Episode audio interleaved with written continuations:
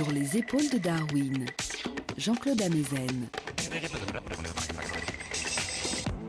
Bonjour à tous.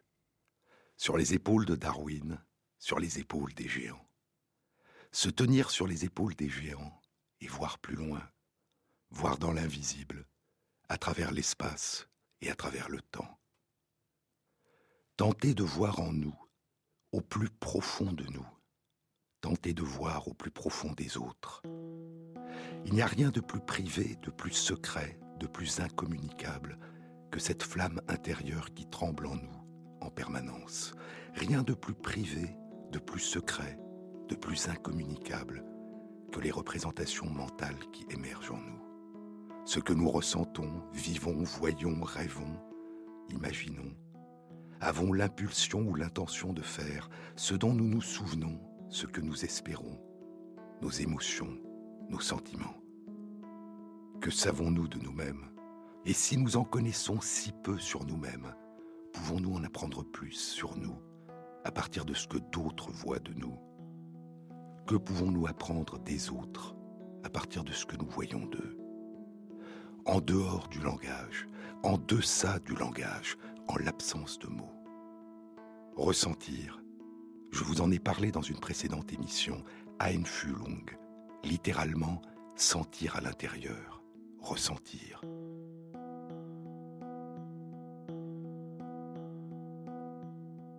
La connaissance du moi étranger, disait le psychologue allemand Theodor Lips au tout début du XXe siècle, la connaissance du moi de l'autre, la connaissance de son monde intérieur, de l'univers de ses représentations mentales. Einfühlung, empathie, cette étrange capacité que nous avons de vivre en nous et de ressentir les émotions et les intentions de l'autre à partir de ce que nous en percevons, en projetant sur l'autre nos propres émotions et nos propres intentions, en lui attribuant d'ellipse ce que nous mimons en nous de ce que nous avons perçu.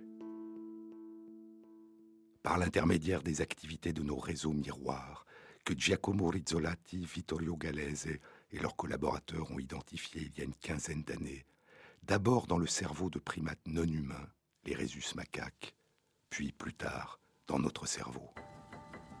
L'un des supports biologiques de l'empathie, de l'Einfühlung.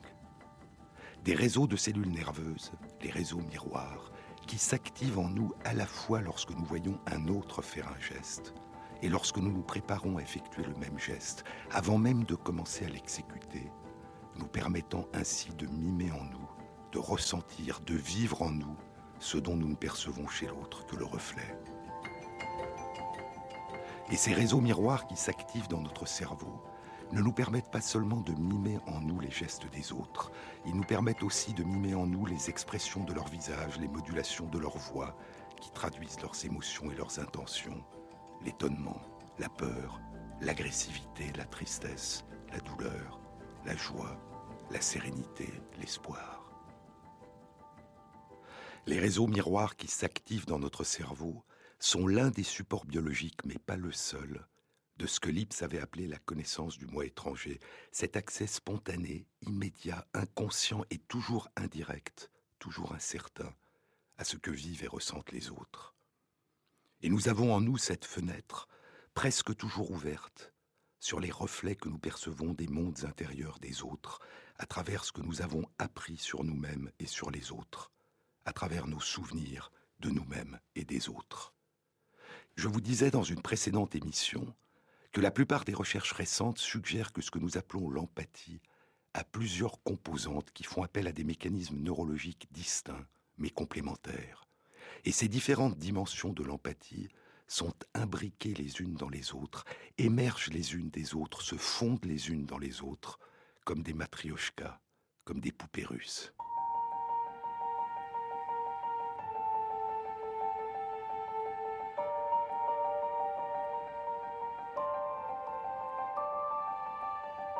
La première composante, largement répandue dans le monde animal, est la capacité à partager les émotions et les intentions des autres à partir de ce qu'exprime leur corps. En particulier de partager, de vivre les états affectifs des autres, ce qu'on appelle la contagion émotionnelle, la résonance émotionnelle. Et ce processus semble être chez nous, pour une très grande part inconscient.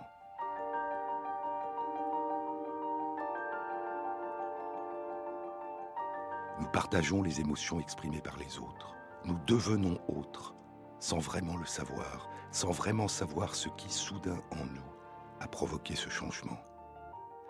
Un deuxième niveau d'empathie qui émerge souvent du premier et le dépasse est l'envie d'aider, de soulager, de consoler. C'est le niveau où l'empathie commence à se transformer en sympathie. Mais aider, protéger, porter secours demande souvent plus que simplement partager les émotions et les intentions des autres. Il s'agit alors non plus simplement de se mettre à la place de l'autre, mais de mobiliser en nous les représentations mentales, les intentions et les aptitudes qui nous permettent d'apporter notre aide. Souvenez-vous, je vous en ai déjà parlé, c'est ce que fait une maman chimpanzé quand son enfant l'appelle en gémissant parce qu'il est monté dans un arbre dont il ne peut plus redescendre et qu'il ne peut pas atteindre les arbres voisins. Alors, la mère se suspend entre cet arbre et un autre arbre, formant un pont sur lequel l'enfant peut s'engager et gagner l'arbre voisin. La maman chimpanzé ne se met pas simplement à la place de son enfant. Elle trouve le moyen de l'aider d'une manière qu'il ne pourrait lui-même réaliser, tout en le laissant continuer à agir de la façon la plus autonome possible. Cette dimension de l'empathie est celle qui fait le plus appel à nos capacités d'abstraction, de résolution des problèmes, et elle est probablement d'évolution plus récente et moins répandue dans le monde animal que les deux premières.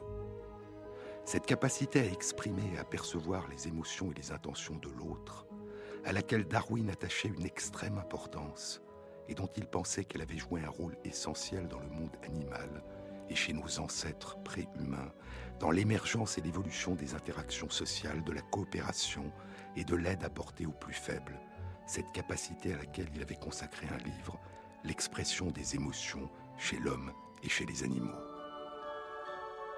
Et pour Darwin, comme aujourd'hui pour France de Val et pour d'autres encore, les premiers niveaux d'empathie ont émergé et se sont propagés initialement dans les relations mère-enfant, dans les relations parents-enfants, dans toutes les espèces animales où l'apparition et le développement d'une capacité d'attention aux besoins du tout petit enfant, incapable de survivre seul, a joué un rôle vital dans la propagation des générations. Nous sommes tous les descendants d'une très longue lignée d'ancêtres dont l'origine plonge loin avant l'émergence de l'espèce humaine. Nous sommes tous les descendants d'une très longue lignée d'ancêtres qui étaient capables de vivre en eux les émotions des tout petits enfants, la faim, le froid, la peur, la joie, la douleur, et d'y répondre. Et aujourd'hui, longtemps après, la vue d'un bébé ou la vue d'une photo de bébé ou d'une image d'un bébé dans un dessin animé produit le plus souvent sur des personnes adultes et sur des enfants un effet immédiat de tendresse et une envie de protéger. Qu'il s'agisse d'un bébé humain ou d'un bébé animal, un chaton ou un chiot encore pâteau qui vient de naître, ou tous ces bébés animaux imaginaires que les dessins animés de Walt Disney nous ont fait connaître et aimer.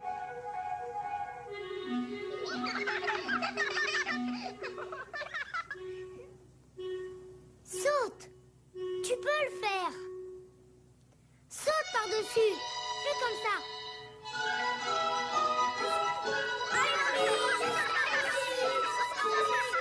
Fais comme papa. Et hop là.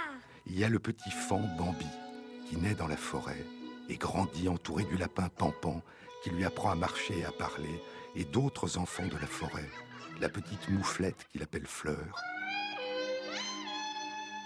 Hello? et la jeune biche, Féline.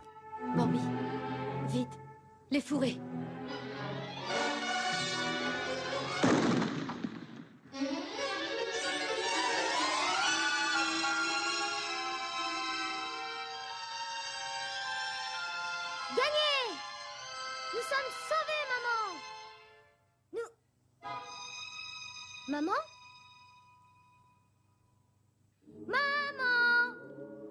Bambi, veillé de loin par son père, le serre au grand bois imposant, le grand prince de la forêt. Maman Où es-tu? Bambi qui entend un jour un bruit de tonnerre et qui réalise qu'il a perdu brutalement sa mère, tuée par un chasseur.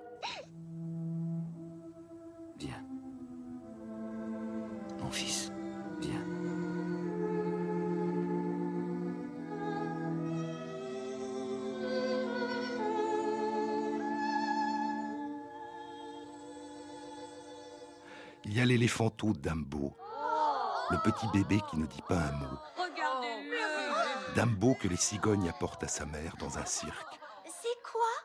Oreilles Est-ce qu'elles sont drôles?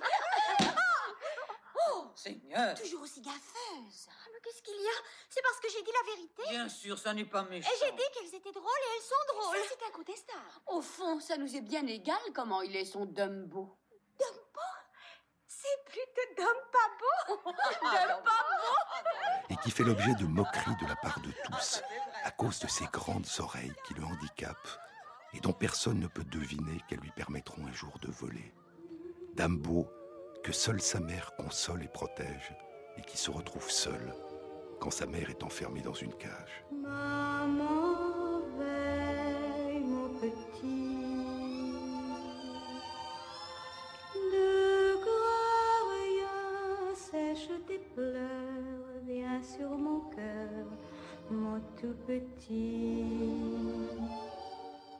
Il y a le lionceau Simba, le fils du roi lion, dont la naissance est célébrée par tous les animaux de la savane qui accourent pour le voir. Le petit Simba qui perd son père, le roi Mufasa, tué alors qu'il le sauve d'un piège tendu par Scar, le frère jaloux du roi. Le petit Simba qui s'enfuit seul, au loin, dans le désert.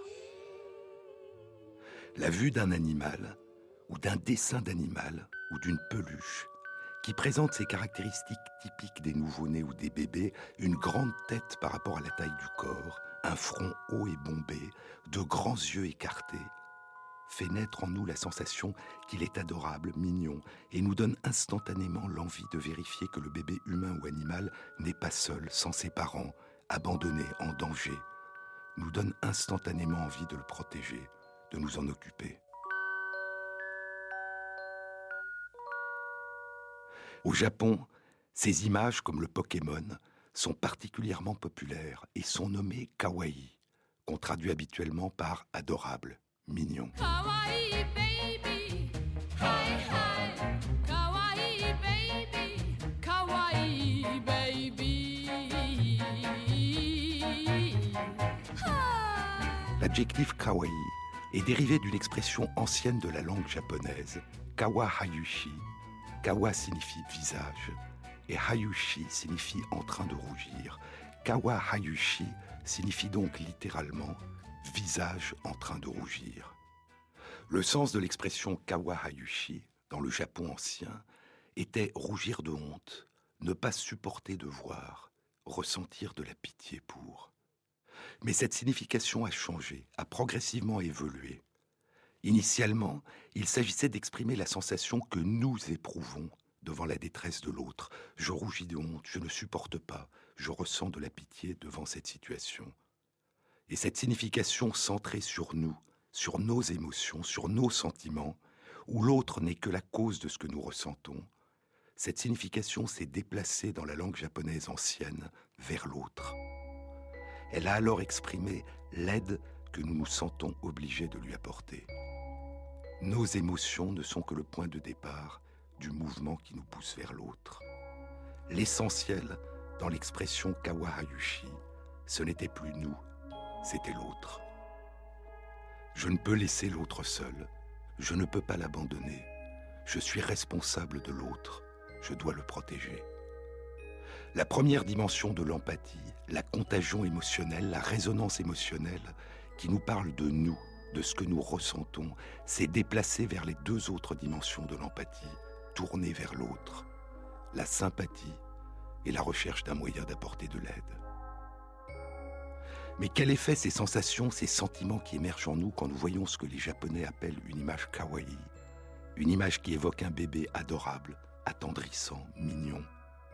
Quel effet ces sensations, ces sentiments ont-ils sur nous? Une série d'études a suggéré que ces images ont tendance à transformer en profondeur notre état émotionnel. Nous focalisons soudain notre attention, nous sourions, nous ressentons un sentiment de joie. Mais cet attendrissement et cette envie d'aider exercent sur nous des effets plus profonds encore.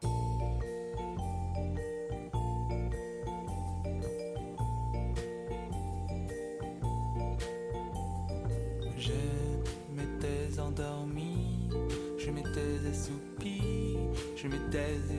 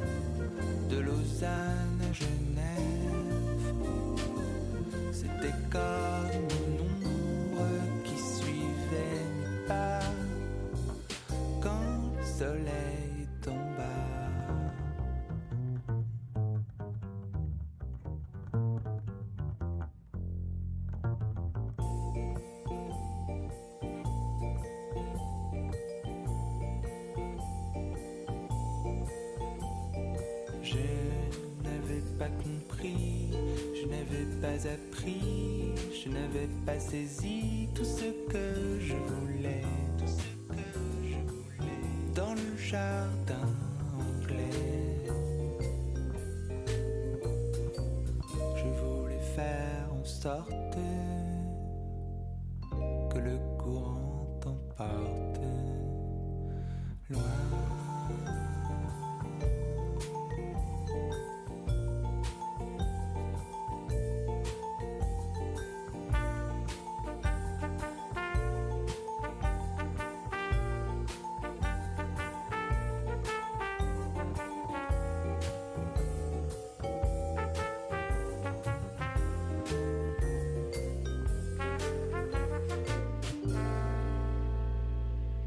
Les épaules de Darwin, Jean-Claude Amezen.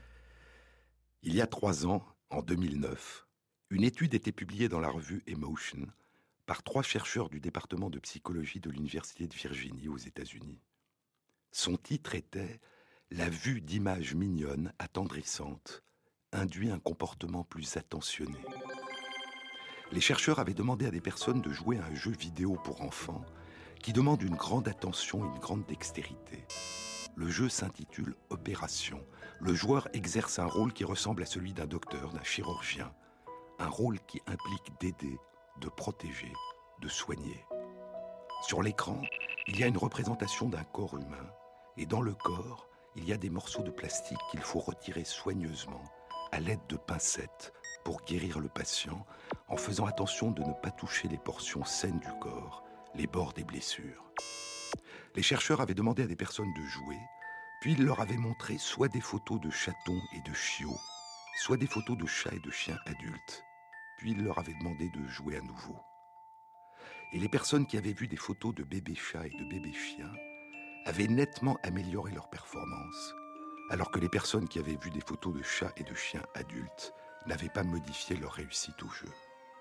Ainsi, voir pendant un bref instant des images de bébés, de bébés chats et de bébés chiens, a pour effet de mobiliser l'attention et d'augmenter le contrôle exercé sur les gestes pour une tâche qui n'a pas de relation directe avec les bébés chats et chiens, mais qui a pour but de soigner, de soulager la souffrance, de protéger. La tendresse que nous ressentons à la vue d'un bébé ne se traduit pas seulement par un changement de notre état émotionnel.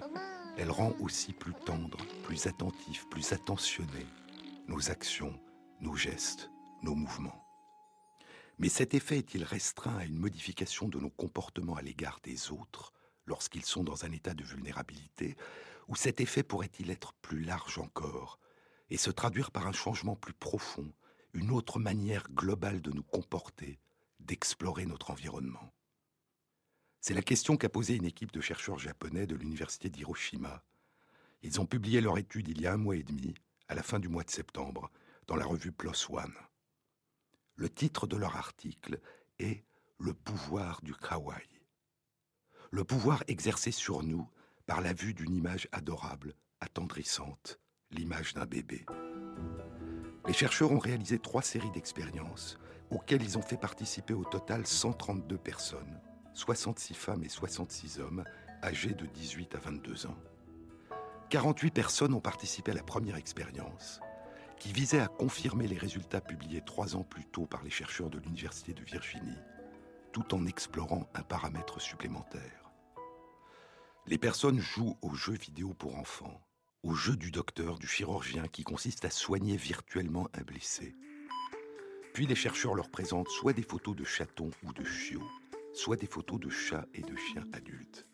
Et comme dans l'étude précédente, les personnes qui ont vu des photos de chiots et de chatons réussissent beaucoup mieux la séance du jeu qui suit, ce qui n'est pas le cas des personnes qui ont vu des photos de chiens et de chats adultes. Mais les chercheurs japonais ont effectué une mesure supplémentaire que la précédente étude n'avait pas réalisée. La mesure de la durée du deuxième jeu après la vue des photos. Les personnes qui avaient vu des photos de petits chatons et de petits chiots avaient pris plus de temps à soigner leur passion virtuelle après avoir vu les photos qu'avant, alors que les personnes qui avaient vu les photos de chiens et de chats adultes avaient pris le même temps. Ainsi, cette amélioration de leur performance de soignants s'accompagnait d'un ralentissement de leurs actes. Les personnes étaient plus attentives, plus attentionnées, plus lentes et plus efficaces. Est-ce que l'effet de la simple vue brève d'images de bébé, d'images attendrissantes, d'images kawaii, est-ce que cet effet d'une manière générale de ralentir tous nos comportements Ce qui est le cas par exemple lorsque nous parlons à un bébé et nous nous mettons soudain spontanément à parler plus lentement et en prononçant chaque mot plus lentement.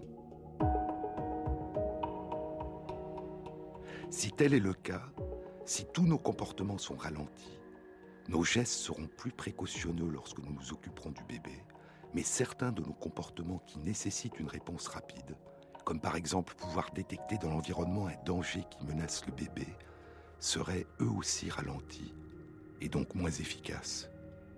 Mais est-ce le cas? C'est la deuxième question qu'ont posée les chercheurs japonais. 48 personnes qui n'avaient pas participé à la première expérience ont participé à cette deuxième expérience. Durant la première expérience, les chercheurs avaient demandé aux personnes de classer sur une échelle de 1 à 6 non seulement le caractère kawaii, mignon, attendrissant des images qu'ils leur avaient présentées, mais aussi leur caractère intéressant et leur caractère agréable, plaisant. Les personnes qui avaient vu les images de petits chiots et de petits chatons, et les personnes qui avaient vu les images de chats et de chiens adultes, avaient classé ces images comme aussi intéressantes et aussi plaisantes. La seule différence était le caractère mignon attendrissant, enfantin. Il était plus élevé pour les images de chiots et de chatons pour les images de chiens et de chats adultes. Dans la deuxième expérience, pour mieux distinguer l'effet kawaii, mignon, enfantin, attendrissant, d'un simple effet intéressant, agréable, plaisant, les chercheurs ont rajouté une série d'images, des images de plats de nourriture appétissants. Dans cette deuxième expérience, le comportement exploré n'était pas la capacité à réaliser des gestes avec une grande précision, mais la capacité à détecter visuellement, sans faire un geste, le nombre de fois où un chiffre particulier était présent dans un carré formé par 40 chiffres de 0 à 9. Le chiffre à détecter est affiché à gauche du carré, par exemple 8. Et dans le carré, dont la première ligne est par exemple 7, 4, 4, 9, 6, 2, 2, 7, 1, puis en dessous encore quatre lignes de 10 chiffres chacune, dans le carré, il y a par exemple deux fois le chiffre 8, et la bonne réponse est donc 2. Puis la personne voit un autre carré, avec un autre chiffre affiché à gauche du carré.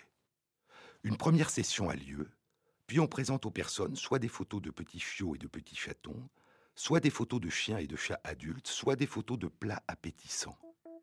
Puis la deuxième session a lieu.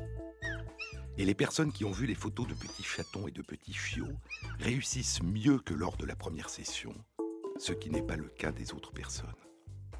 Mais contrairement à la première expérience, ici les personnes qui ont vu les photos de chatons et de chiots vont plus vite, elles identifient plus vite le nombre de chiffres à découvrir dans les carrés. la vue des images kawaii, attendrissantes de bébés, a amélioré la capacité à détecter rapidement des détails très précis dans leur environnement. Les personnes sont moins distraites, plus concentrées. Elles attachent plus d'importance à la recherche visuelle dans laquelle elles sont engagées. Et ainsi, cette sensation induite par la vue d'un bébé, cet attendrissement, ce sourire et cette envie de protéger un tout petit ne s'accompagnent pas d'un ralentissement global des comportements. Les gestes protecteurs deviennent plus efficaces du fait qu'ils se font plus lents, plus précautionneux, plus focalisés, plus précis, mais l'attention visuelle, au contraire, devient plus efficace du fait qu'elle est à la fois plus rapide et plus précise.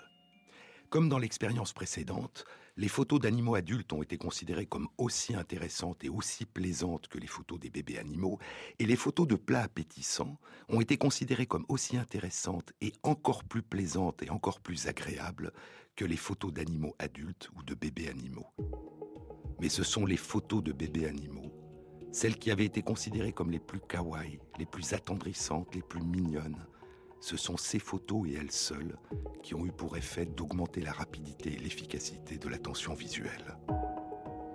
Mieux détecter un chiffre particulier dans un carré composé de 40 chiffres suggère une plus grande attention aux détails, aux dépens de la vision d'ensemble, une plus grande attention aux arbres qui composent une forêt qu'à l'aspect global de la forêt elle-même. Mais est-ce bien le cas?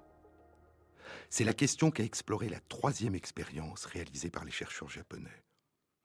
Ils ont présenté à 36 autres personnes, qui n'avaient pas participé aux deux expériences précédentes, de grandes lettres de l'alphabet, composées elles-mêmes d'une série d'autres lettres plus petites.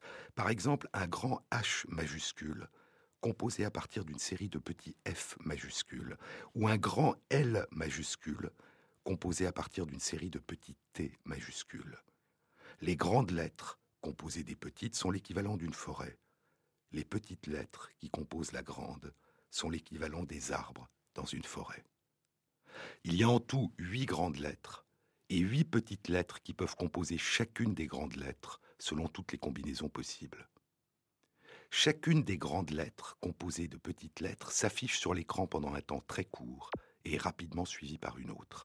Et les chercheurs demandent aux personnes d'appuyer aussi vite que possible sur un bouton situé à gauche si elles voient un H et sur un bouton situé à droite si elles voient un T. Puis les chercheurs présentent aux personnes soit des photos de bébés chats ou de bébés chiens, soit des photos de chiens et de chats adultes, soit des photos classées comme émotionnellement neutres, des photos dont la vue n'induit pas d'émotion particulière. Les personnes qui ont vu des photos de bébés animaux reconnaissent mieux que les autres les petites lettres qui composent les grandes et moins bien les grandes lettres composées de petites. C'est-à-dire qu'elles reconnaissent mieux, par exemple, les petites lettres T quand elles font partie d'un grand H ou d'un grand F ou d'un grand L, qu'elles ne reconnaissent une grande lettre T composée de petits H ou de petits F ou de petits L. Elles reconnaissent mieux et plus vite les arbres qui composent la forêt que la forêt elle-même. Et ainsi, le sentiment de tendresse et de joie et cette envie de protéger un tout petit exercent des effets profonds sur notre état d'esprit et sur nos comportements, même quand il ne s'agit que de photos de bébés vues pendant un bref moment. Et même quand ces bébés sont des bébés chats et chiens, nos gestes vont changer, devenir plus précis, plus attentionnés et plus lents alors que notre attention visuelle va devenir plus précise et plus rapide, et notre attention va se focaliser sur les détails qui nous semblent importants, plus que sur la configuration générale de notre environnement. Une forme d'état d'esprit et de comportement plus maternel, plus parental, va surgir en nous pour un temps. Un plus grand souci de l'autre, une forme particulière d'empathie qui fait émerger la sympathie et le sentiment de responsabilité non comme un devoir, mais comme un désir, le désir d'aider, de protéger. Peut-être que lorsque nous regardons un dessin animé de Walt Disney comme Bambi, Dumbo, le roi lion, peut-être que lorsque nous regardons un documentaire comme Bébé de Thomas Balmès et Alain Chabat, qui nous montre des bébés durant leur première année dans différentes régions du monde, peut-être que lorsque nous voyons près de nous un bébé ou de tout jeunes animaux et que nous nous attendrissons, ou que nous nous en occupons. Peut-être qu'alors, Pendant un temps au moins, nous devenons meilleurs, plus respectueux de tous ceux qui réclament notre attention, de tous ceux dont nous découvrons qu'ils sont les plus vulnérables, plus respectueux de la part de vulnérabilité qui est en chacun de nous, de cette part essentielle en nous qui a besoin des autres et que nous oublions si souvent quand nous croyons que nous nous suffisons à nous-mêmes et que les autres se suffisent à eux-mêmes. Peut-être devenons-nous alors, soudain, capables de retrouver, de redécouvrir, de ressentir, en nous dans les autres, le petit enfant que nous avons tous été et que nous demeurons en partie durant toute notre existence.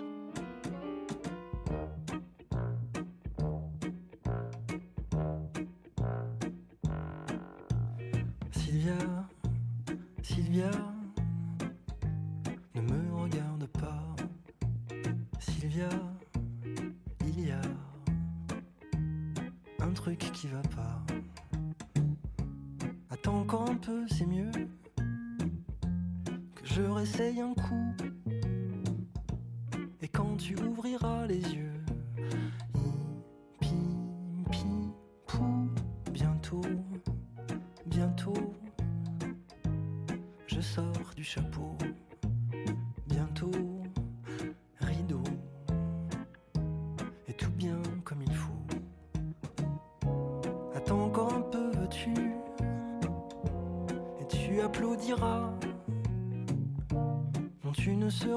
déçu. Abracadabra, bravo, bravo. Un jour je serai beau, je serai beau, je serai beau. Oui, bravo, bravo. Un jour il sera beau, ton crapaud, ton crapaud.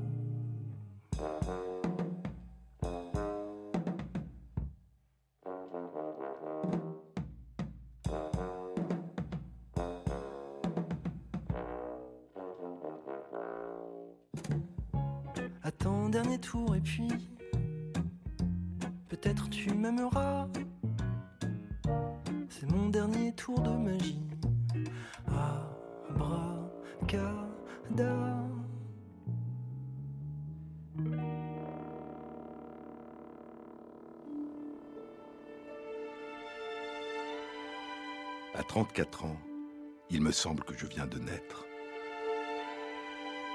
C'est une sensation de chaque jour. Elle est comique si l'on veut, mais elle est bien vivante et si emplie de force que j'ai envie de la crier. Le monde commence aujourd'hui. C'est une réalité pour moi chaque fois que je n'ai pas peur. C'est une réalité pour tous les hommes. J'en viens parfois à me demander si la peur ne serait pas la cause principale, la seule cause de notre vieillissement. Je me sens jeune, très jeune. C'est la raison qui me pousse à écrire, d'autant que ma jeunesse est pleine de souvenirs. Et ça n'est pas contradictoire.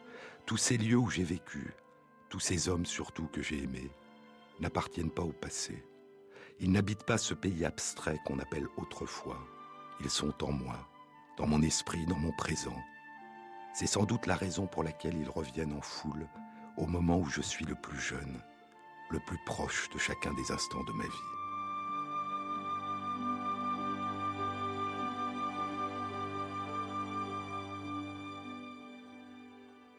C'est le début d'un livre splendide de Jacques Lucéran. Le monde commence aujourd'hui. C'est l'année 1959. Depuis un an, Lucéran s'est installé aux États-Unis, en Virginie, dans la vallée de Shenandoah, au milieu des forêts des montagnes Appalaches, où l'homme, dit-il, n'a pas eu encore le temps d'imprégner la terre de son bruit. Elle est belle, ma Virginie, parce qu'elle ne dit rien. Elle ne dit rien dans la langue des hommes. Toutes ces maisons d'hommes, toutes ces routes ont été posées là par hasard. On pourrait les décoller toutes, les transporter ailleurs. Montagnes et forêts ne s'en soucieraient guère. J'aime la Virginie à cause de cette nudité. Nudité, c'est-à-dire pauvreté. Que mes amis américains ne s'indignent pas. Cette pauvreté, c'est leur richesse. Elle est riche, la maison au milieu du bois, juste au centre du tapis d'herbe et de feuilles, qui s'étend sans barrière et presque sans cadastre jusqu'à la maison prochaine et invisible, là-bas, de l'autre côté de la vallée sauvage. Mais sa richesse n'est pas dans son équipement électrique, ni dans l'automobile qui attend devant la porte. Elle est dans sa rencontre brusque avec la forêt, dans sa présence de toutes parts à l'espace. Jacques Lucéran est aveugle depuis 26 ans. Il a perdu la vue un peu avant l'âge de 8 ans. Durant la Seconde Guerre mondiale, à l'âge de 17 ans, il s'engage dans la résistance et crée un réseau. En 1943, il est arrêté et emprisonné à Fresnes. Et en 1944, à l'âge de 19 ans, il est déporté dans le camp de Buchenwald. Ici, je dois m'arrêter un instant, dit Lucéran. Ici, je dois m'arrêter un instant parce que j'ai prononcé le nom de Buchenwald. Je l'écrirai souvent. Mais ne vous attendez pas à un tableau des horreurs de la déportation. Ces horreurs ont été réelles. Elles ne sont pas bonnes à dire. Pour avoir le droit d'en parler, il faudrait être médecin, et pas seulement médecin des corps. Je me contenterai donc simplement de l'indispensable. Cela se passait parmi les fantômes. Ce n'est pas une façon de parler, ils n'étaient plus exactement des hommes, mes camarades de captivité. Moi non plus, je n'étais pas un homme. Il y avait trop de terreur, de faim et de froid. Nous commencions des gestes sans jamais les finir, nous ouvrions la bouche, mais c'était pour articuler des moitiés de paroles. Nous avions l'air de fantômes, zigzagant du toit jusqu'au plancher de nos baraques. Des mimes copiant tout raidi les mouvements de la vie. Ma mémoire de ce temps est une mémoire d'homme ivre. Elle confond, elle épaissit, elle disloque, elle fait danser toute chose, et assez extraordinairement, quelques personnages surgissent intacts. Il y aurait toujours cette neige dans tous les soleils, écrira Georges Semploun un demi-siècle plus tard dans l'écriture ou la vie. Il y aurait toujours cette mémoire, cette solitude, cette neige dans tous les soleils, cette fumée dans tous les printemps. Le 11 avril 1945, l'armée américaine libère le camp. Parmi les survivants, il y a Semploun et Lucéran. Lucéran reprend ses études, il devient enseignant. Quinze ans plus tard, il est en Virginie. Il enseigne la littérature française au Rollins College. Et il publie Le monde commence aujourd'hui. Il me semble que je viens de naître. Tous ces lieux où j'ai vécu, tous ces hommes surtout que j'ai aimés n'appartiennent pas au passé. Ils n'habitent pas ce pays abstrait qu'on appelle autrefois, ils sont en moi, dans mon esprit, dans mon présent. C'est sans doute la raison pour laquelle ils reviennent en foule au moment où je suis le plus jeune, le plus proche de chacun des instants de ma vie. Des souvenirs amassés au hasard, à demi oubliés, à demi réinventés, comme tous les souvenirs. Ces êtres humains dans ma mémoire vivent depuis des années parfois. Ils ne m'ont jamais quitté. Et ce qu'ils racontent, quand je les tiens rassemblés dans la paix de mon esprit, comme dans une grande salle, n'a rien à voir avec le passé, le regret des temps meilleurs, les civilisations mortes, ni surtout avec la vieille Europe. Ce qu'ils racontent, ce sont des histoires de vie, de vie et de confiance. Je n'y puis rien. Mes autres souvenirs sont morts. Ne comptez pas sur moi pour les ressusciter. Lucéran parle de sa cécité. Les yeux créent les couleurs, dit-il. Les oreilles produisent les sons, dira dix ans plus tard la poétesse et romancière canadienne Margaret Atwood dans le journal de Susanna Maudit. Les oreilles produisent les sons, ce que j'ai entendu. Je les crée moi-même. Les mains produisent des objets. Le monde qui naît du toucher, cette tasse, ce village, était-il là avant mes doigts? Les yeux produisent de la lumière. Les yeux créent les couleurs, dit Lucéran. L'homme fait et défait les paysages. Laissez-moi vous dire ces choses. Elles sont trop peu connues et venant d'un aveugle, elles ont une petite chance de retenir votre attention. Les yeux font les couleurs. Bien sûr, pas les yeux physiques, ceux de l'ophtalmologie. Ces deux organes confus et fragiles ne sont après tout que des miroirs. Les deux miroirs brisés, les yeux continuent de vivre. Ceux dont je veux parler, les vrais yeux, travaillent en dedans de nous. Tant pis si le vocabulaire fait défaut, s'il est faible. Voir, c'est un acte fondamental de la vie, un acte indéchirable, indestructible, indépendant des outils physiques dont il se sert. Voir, c'est un mouvement que la vie fait en nous, avant les objets, avant toute détermination extérieure, avant les objets et après eux, si par accident les instruments matériels de la rencontre viennent à manquer. C'est au-dedans de vous que vous voyez. Si la lumière intérieure ne nous était pas donnée d'abord, et par conséquent les couleurs aussi, jamais nous ne pourrions admirer les couleurs du monde. Voilà ce que je sais après 25 ans de cécité. Mais qu'est-ce que voir pour Jacques Lucéran? Dans un autre livre bouleversant, Et la lumière fut, il raconte comment à l'âge de 9 ans il jouait du violoncelle, il voulait devenir un musicien professionnel, et quelques semaines après avoir perdu la vue, il commence à voir la musique, à voir les sons. Ils ont des formes, et plus que tout, dit-il, des couleurs. Au concert, pour moi, dit Lucéran, l'orchestre était comme un peintre. Il me submergeait avec les couleurs de l'arc-en-ciel. Si le violon jouait, j'étais soudain empli d'or et de feu, et d'un rouge si vif que je ne pouvais plus me rappeler l'avoir vu sur aucun objet.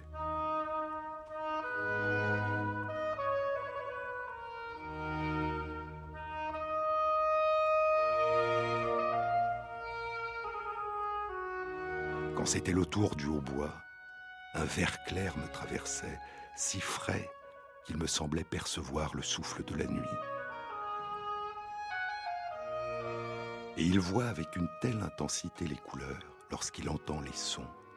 Il est tellement submergé émotionnellement par la musique qu'il se sent incapable soudain de la maîtriser suffisamment pour devenir plus tard musicien professionnel. Lucéran voit la lumière qu'il y a dans les sons. Mais il voit aussi, mieux que d'autres, les émotions et les intentions de ceux qui l'entourent.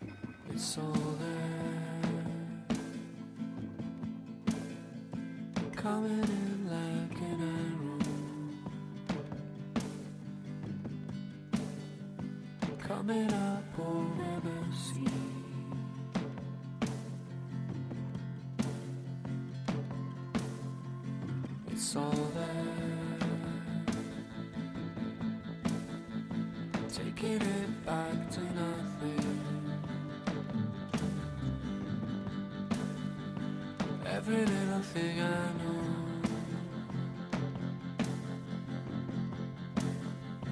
Every little thing I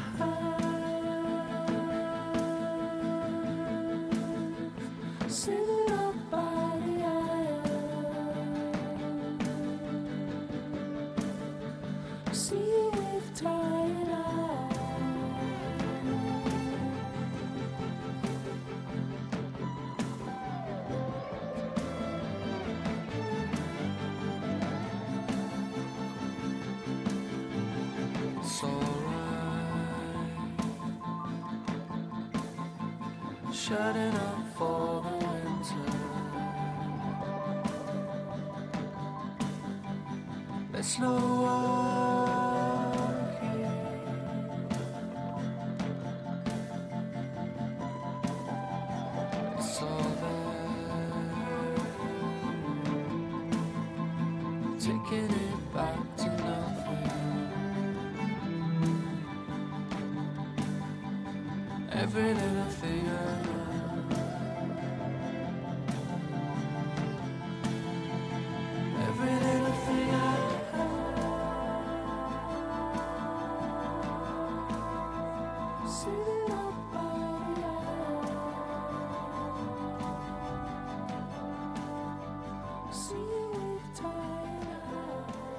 Sur les épaules de Darwin, Jean-Claude Amezen.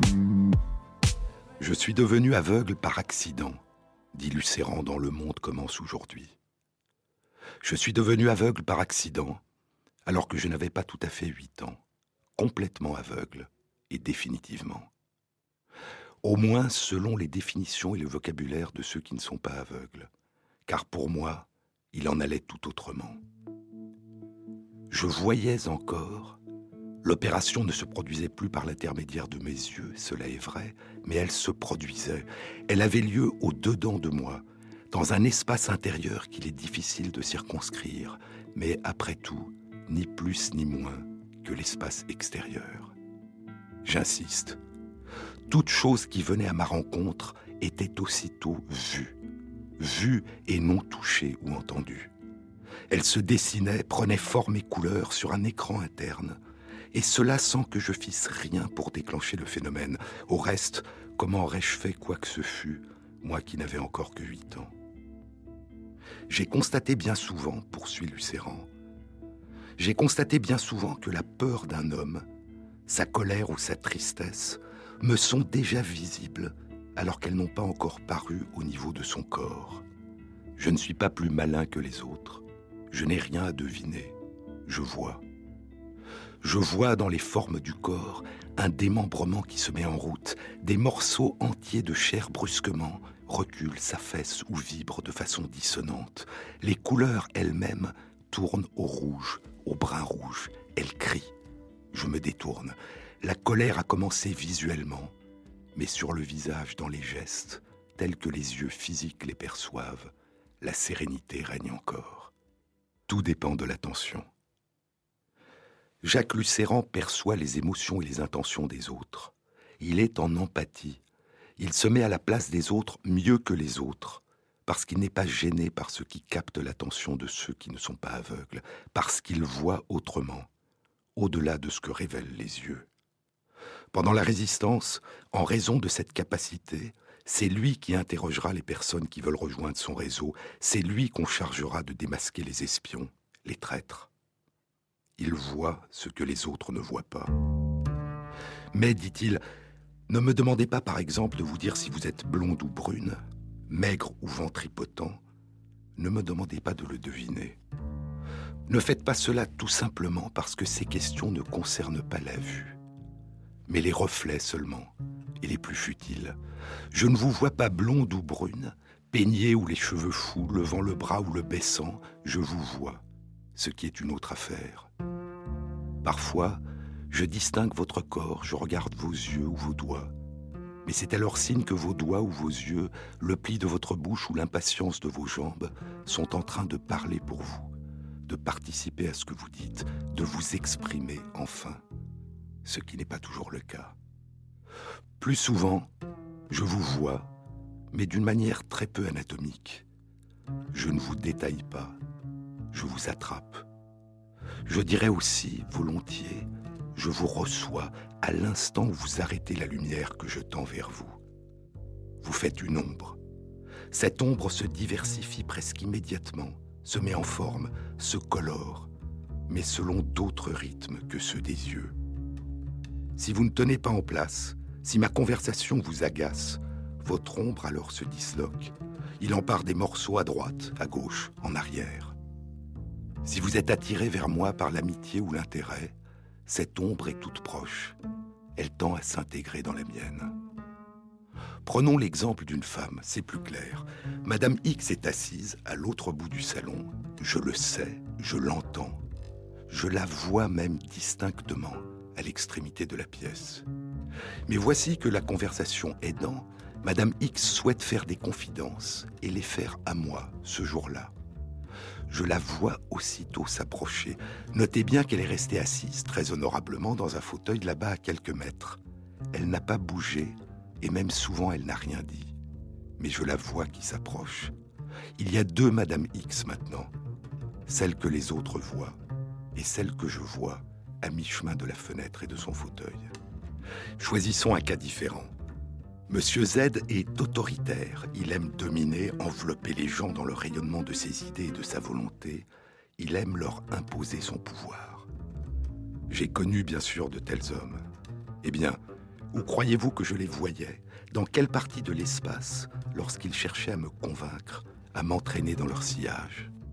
Monsieur Z n'était pas de l'autre côté du grand bureau, ni debout à distance de respect me laissant le champ libre. Monsieur Z était à plusieurs endroits à la fois, posté aux quatre coins, et les quatre Monsieur Z convergeaient vers moi. Il y en avait partout, comme un brouillard qui vous pénètre. Je n'avais plus qu'à fuir, ou à passer au travers. J'assistais il y a quelques années à la conférence que donnait un ami, quand presque au milieu d'une phrase, un homme dans la salle non loin de moi, sur ma gauche, a jailli, jailli exactement à la façon d'un ressort qui vous bondit en pleine figure. Cet homme voulait simplement porter la contradiction avec une brusquerie et une colère maniaque. De façon instantanée, dans l'éclair d'un regard, j'ai vu un écorché, un pantin rougeâtre fait d'une toile de nerfs. Ce n'était pas la vue des yeux, mais c'était la vue en forme et en couleur, et je ne suis pas prêt d'oublier l'apparition. Dans la perception d'un homme attentif, dit Lucéran, dans la perception d'un homme attentif, la réalité se livre. C'est toujours au-dedans de nous que la connaissance a lieu. La paix intérieure, c'est cela, et c'est cela l'attention. C'est un état de communication universelle, un état de réunion. La vie intérieure, c'est cela. C'est savoir que la paix n'est pas dans ce monde, mais dans le regard de paix que nous portons sur le monde. Tout ce qui fait accepter la vie est bon. Tout ce qui nous la fait refuser est médiocre et provisoire. Toute la vie nous est donnée avant que nous la vivions, mais il faut toute une vie, il faut peut-être plus, pour devenir conscient de ce don. Toute la vie nous est donnée chaque seconde. Le monde commence aujourd'hui. Rallumer à l'intensité de ce qui commence tout ce qui succède, dira Pascal Quignard. Retrouver l'aube, naître. Retrouver l'aube partout, partout, partout. C'est une façon de vivre. Reconstituer la naissance dans tout automne, faire ressurgir l'éruption de la première fois, car il n'en est pas d'autre. Découvrir, ressentir, voir dans chacun de ceux qui nous entourent ce qu'il y a de plus jeune, de plus neuf, de plus fragile, et qui demande attention, protection. Oh, S'éveiller chaque matin, dit Lucéran. Oh, s'éveiller chaque matin et pourquoi pas chaque minute, et regarder le monde qui commence. Deux annonces. La prochaine rencontre transdisciplinaire du Centre d'études du vivant aura lieu le mardi 13 novembre de 19h à 21h et aura pour thème Temps, mémoire et inconscient avec François Ansermet, psychiatre, psychanalyste, et Hervé Schneeweiss, neurologue, neurobiologiste. Elle aura lieu à l'Amphi Buffon, à l'Université Paris Diderot. Le samedi 17 novembre, à Lille, vous êtes invité à participer à la réflexion publique autour de l'accompagnement des personnes en fin de vie. La mission présidée par Didier Sicard recueillera vos avis et vos questions à l'hôtel de ville durant toute la journée. Vous trouverez tous les détails concernant ces deux événements à la page de l'émission sur le site franceinter.fr. Cette émission a été réalisée par Christophe Imbert, avec à la prise de son Benjamin de la Gatinet, et merci à Christophe Magère et Thierry Dupin à la programmation musicale. Bon week-end à tous, à la semaine prochaine.